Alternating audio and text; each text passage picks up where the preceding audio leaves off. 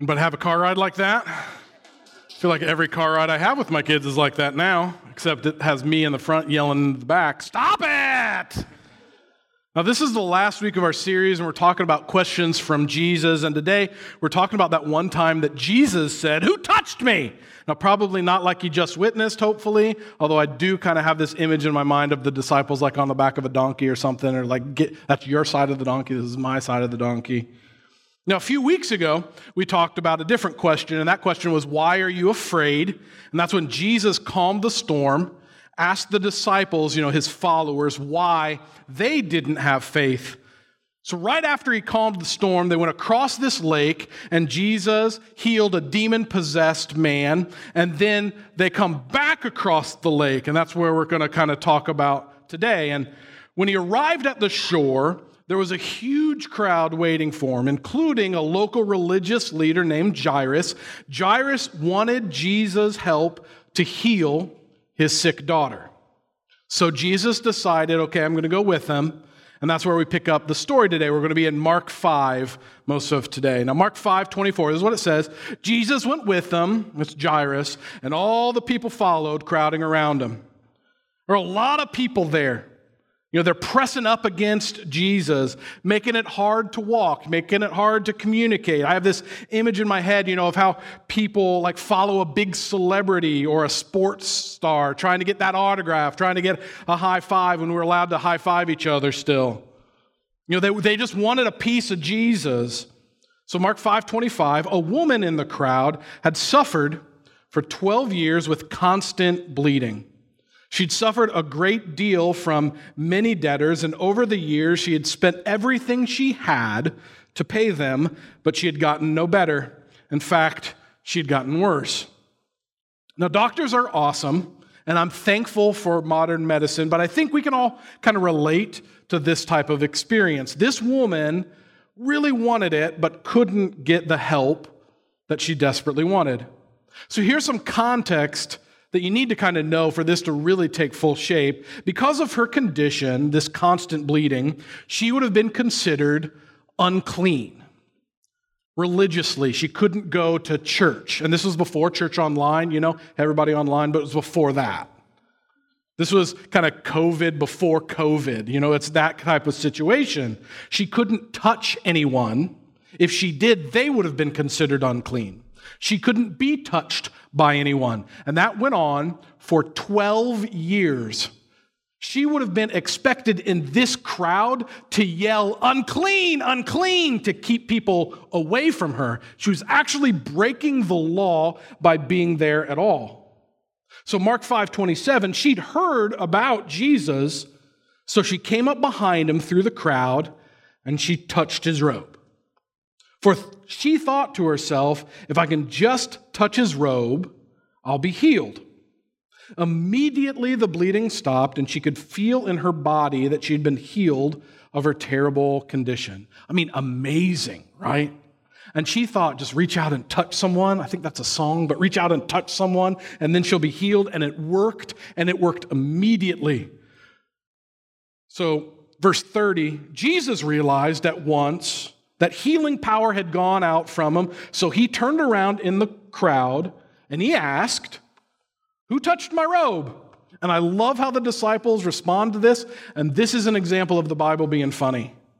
This is verse 31. His disciples said to him, Look at the crowd pressing around you. Like, uh, Jesus, um, how can you ask who touched me? Because we all have touched you. Like, she is and he is and he is. And you know if we're in the midwest and we're in a big crowd like there would have been a lot of like sorry excuse me. Oh like pardon me. Go ahead. You know that type of thing. I don't know if that was the case there. But they're going uh, how can we answer this question? Like this is a silly question. But jesus knew something had happened even with that many people around him. He felt it. He knew. So in verse 32 he kept on looking around to see who had done it then the frightened woman, trembling at the realization of what had happened to her, came and fell to her knees in front of him and told him what she had done. Jesus was more concerned with meeting the woman than the miracle had just happened, which I think is pretty incredible. But the woman was frightened. Why? I mean, she'd just been healed, right? Well, remember, she's breaking the law. And touching Jesus meant she actually made Jesus unclean. This would have been humiliating to be asked, What is she doing there in front of everybody? But Jesus meets her with care, he meets her with compassion. And he says in verse 34, He said to her, Daughter, your faith has made you well. Go in peace, your suffering is over. I mean, what a story, right? I mean, when I read something like this, you know, this, this kind of phrase jumps out at me. This is kind of one of the takeaways from this story. Faith in Jesus can heal in this life. Jesus has the authority to heal us. I mean, Jesus actually goes on from this conversation and he ends up healing Jairus' daughter. So he went from, you know, a miracle at the storm to a miracle healing this demon possessed man to a miracle healing the bleeding woman to a miracle healing Jairus' daughter. It's kind of like Oprah. You get a miracle, you get a miracle, everybody get a miracle. Look under your seats, you got a miracle yourself. And if we don't pay attention, I think it's easy to get lost in all of the miracles and all of the healing, and, and we lose the point. Our faith our faith isn't about healing, at least in this way. Our faith is about Jesus who can heal. That's just a small distinction, but I think it's an important one because there's a question that comes along with this story that I just can't shake. Maybe even more today than, than ever before. Here's some questions that come along with it. What do we do? What do we do when we have faith and the healing doesn't happen? What do we do when God's answer to a faith filled prayer is no? Yesterday evening, a beautiful young woman named Sarah passed away after fighting cancer. 15 years old. Her family attends here at the Ridge, and maybe you've joined the prayers for her that included prayers for healing this is heartbreaking. But it also happens, it happens in our families every day. What about all those other people that were pressing up against Jesus? Why didn't he heal all of them? Why just one or two? I mean, what do we do when we have the faith, but the healing doesn't come?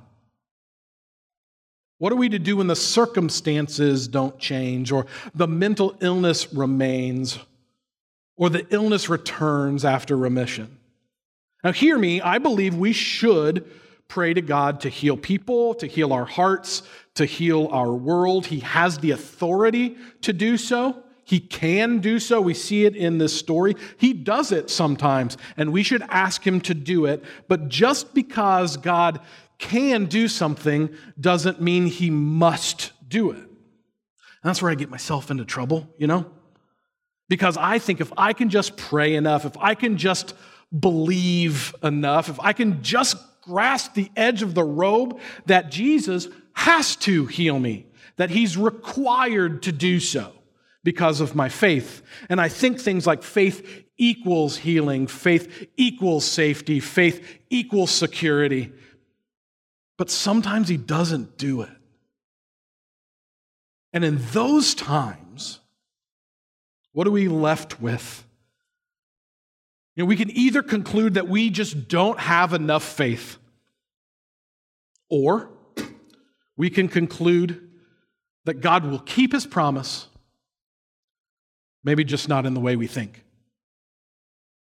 Now, the story about Jesus is near and dear to my heart because of Sarah and her story, and because the woman in this story reminds me of my mom. My mom developed a chronic cough when she was pregnant with me, and the cough never went away. I've actually never known my mom without the cough, and at times I even struggle with feeling guilty because it came up when she was pregnant with me, and it's completely changed her life. I mean, imagine being in a restaurant or being at a concert or being in church and you can't stop coughing. And it's not a little tickle in your throat, little ahem, veins, you know, popping out of your neck, getting red in your face, you know, people turning and staring and saying nasty things type of coughing. I've seen it with my own eyes. Every single grandchild has asked about the cough. She's seen doctors and nurses and gone to clinics, tried every home remedy and solution that you can think of. And you better believe she's prayed for healing. And she still believes that she could be healed, but she hasn't, at least yet. Coughing every day for 37 years. And when I read this story about this bleeding woman, I see this woman who had faith and was healed. And I can't help but think of Sarah. And I can't help but think of this other woman, my mom, who hasn't been healed, at least yet. And I ask myself, what am I supposed to do with this? Like, what do I do when the answer from God is no? Well, I'm thankful that I could do something. I asked my mom. I'd like to introduce you to my mom. This is Joyce. Hi. So, mom. Thank you for doing this. Mm-hmm. Thank you for telling some of your story. But my deal to you was if I got to interview you about this, you got to tell an embarrassing story about me. There are many, but this story is when you were two. Okay. And you were very active and very curious. It got quiet in the house, and I was like, oh dear, where's Adam? And I went in the kitchen, and you had opened the refrigerator, taken out a carton of eggs, and proceeded to learn that eggs don't bounce. And the egg mess was everywhere, including under the refrigerator. So I learned that I needed to put a lock on the refrigerator and that I needed to know where you were every minute of every day. Yeah. I bet I was cute though. the two years old, the same. You were adorable, but. So I've, I've told everybody a little bit about your story and about your cough. Just tell me a little bit about what that journey has been like for you. Well, it's been hard. This has not been a easy journey. I've I've seen multiple doctors. I've been on multiple medicines, and I've been on that roller coaster that goes, "Yay, we can fix it," and then you find out six weeks later, "No, we can't." Um, it has damaged my larynx so that I can't sing. I'm short of breath now. I have to use my nebulizer four times a day. So the journey has been it, t- has taken a toll on me physically. It has taken a toll on me emotionally. Uh, I fight with depression. It has taken a toll on me spiritually because I, I've had some issues with God. Yeah.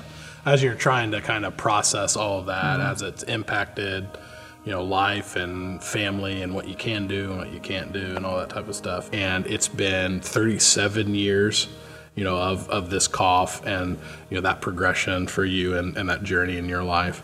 So, how do you process as you've prayed, God answer being no to healing or to taking that away? You know, what has that been like in your life?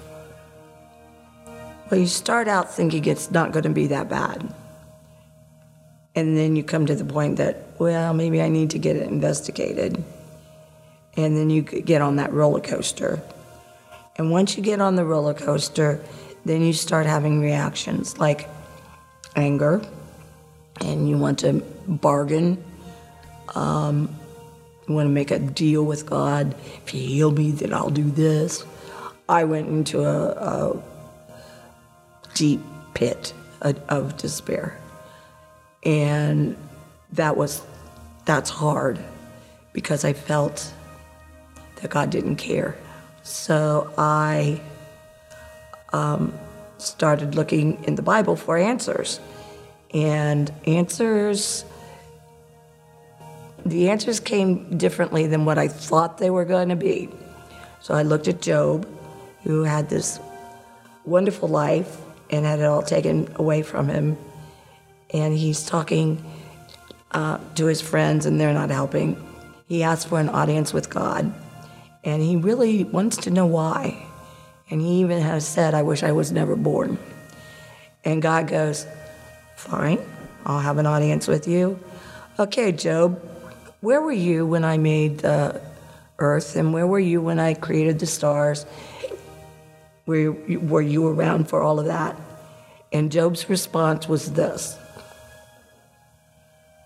I got nothing.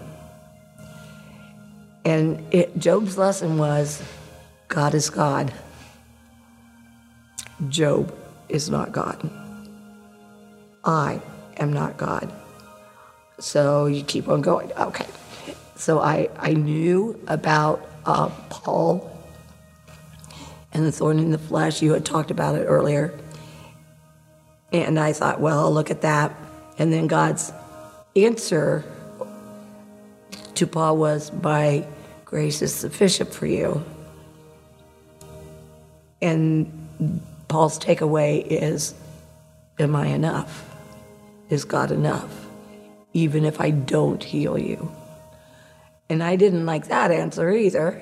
And then one time when I was reading my Bible during Lent, I got to the um, Gethsemane piece where Jesus is praying to God. And he prays three times for God to take away and to provide a, another way, a way out. God said no. And Jesus said, Not my will, but yours. And that stopped me dead cold. Because that was, number one, uh, God said no to Jesus. That was amazing to me that Jesus heard the word no from God. And that his response was, Not my will, but thine. God is in control. This is a long journey, and it didn't happen overnight. Eventually, I got to the point where you understand when Paul says, Set your minds and hearts on things above and not on earthly things. I tried to um, trust in God, live every day, one day at a time because those are some of the lessons I've learned. But it didn't take, it took 37 years for me to get to this point. And it's still a roller coaster, It right? It still is. There's still days that, you know, there's anger and there's still days that you're questioning. I mean, it's Oh, yeah. this, this processing, it's this constantness. So if you had this opportunity to speak to somebody uh, who is dealing with this type of stuff, who, who has a request for God, whether that's healing or something else in their life, what would you say to somebody that, you know, has some of the same questions or, or situations that you've been in? I would say, I'm sorry. Um, I know it's hard. I would say, God is, remember that God is God and you are not God. He will provide, He will keep you strong till the end. Um, he will heal, but He is God. And that's hard because I am not. So, what gives you hope today? Hope comes from knowing that there is a better place, that there is a better time. I will be healed. I will sing. I will uh, be able to run, because mammals don't run. um, I will be able to. I will be able to do things that I cannot do here on earth, but I will also be able to be with God and and to dwell in His presence. Whoa, that would be really cool. And that's the hope. Um, do I have hope that I'll be healed? And do I think I could be healed? Absolutely. And if I am, everybody in Indiana and the U.S. will know about it, probably the world. Um, but if I am not healed, I'm okay with that because God is in control. I'm thankful for people with faith, like Owen in the story, like my mom. And mom said we're not God, and faith in Jesus is not dependent on if he does what we want. Faith in Jesus believes he will heal us and is also okay if he doesn't. And like she said, Jesus even said, Not my will, but yours be done. God said no to Jesus. We're actually talking about, you know, not my will, but yours be done next week as we start that dangerous prayers series. I mean, remember the takeaway? You know, the who touched me takeaway without any context around it. We can say faith in Jesus can heal in this life. And I think it's still true. The faith from this woman stopped Jesus in his tracks. He told her that her faith has made her well.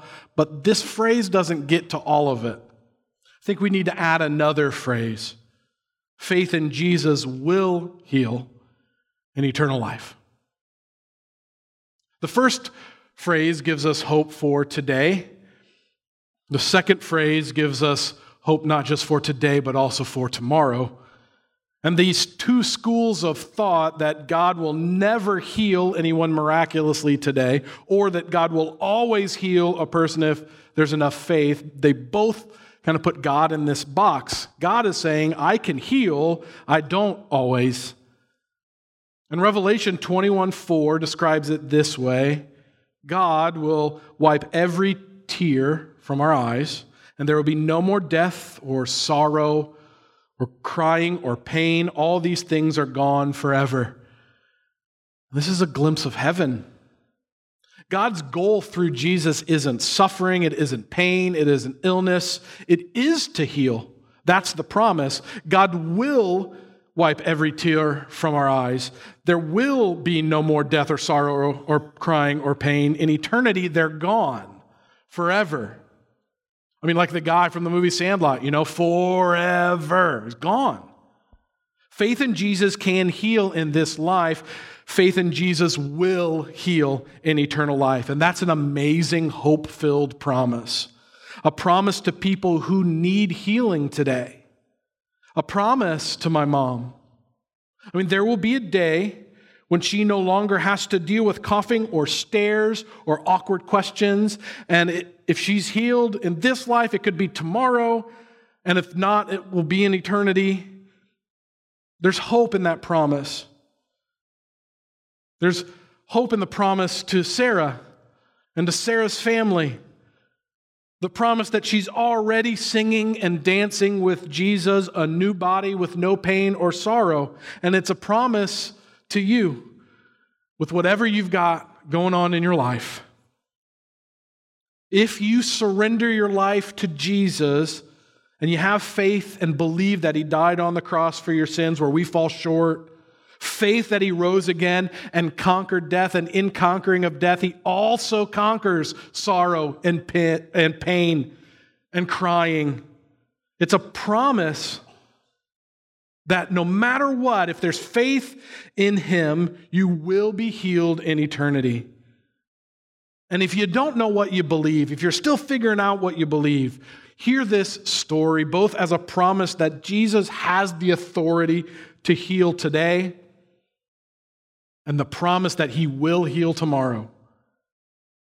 God knows what healing you need. He sees you, He hears you, He loves you, He wants what's best for you, and He asks you to have faith in Jesus, not because He needs it, but because it's what helps us. And a faith in Jesus that can be full of trust and that can say, Thy will be done. You know, not my will, but yours be done, God. Because we know and we have hope that faith in Jesus will it will heal us in eternal life forever. Bow your heads with me. I'd like to pray for us. Uh, Heavenly Father, this type of uh, this type of concept is something that I think we can understand in our in our heads, but at least for me, it, it takes a while for it to sink into my heart. Um, because there's still this desire that, that I have, maybe that we have, that, you know, that because you can heal in this life, that, that you should. And there are times that you do, and I'm thankful for those. There are times that you don't, and, and God, we're trying to be thankful for those too. I am thankful that faith in Jesus can impact us today, and that faith in Jesus will impact us tomorrow, and we will be healed of whatever is in our heart, is in our head, is in our body, is in our soul. We will be healed because that's how much you love us. And so we ask today, as we kind of go into our week, to help us remember that, help us to have that perspective, and help us to pray that prayer.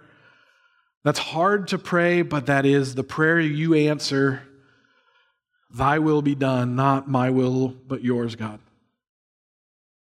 We love you and we're thankful for Jesus and the cross, and it's in His name that we pray today. Amen.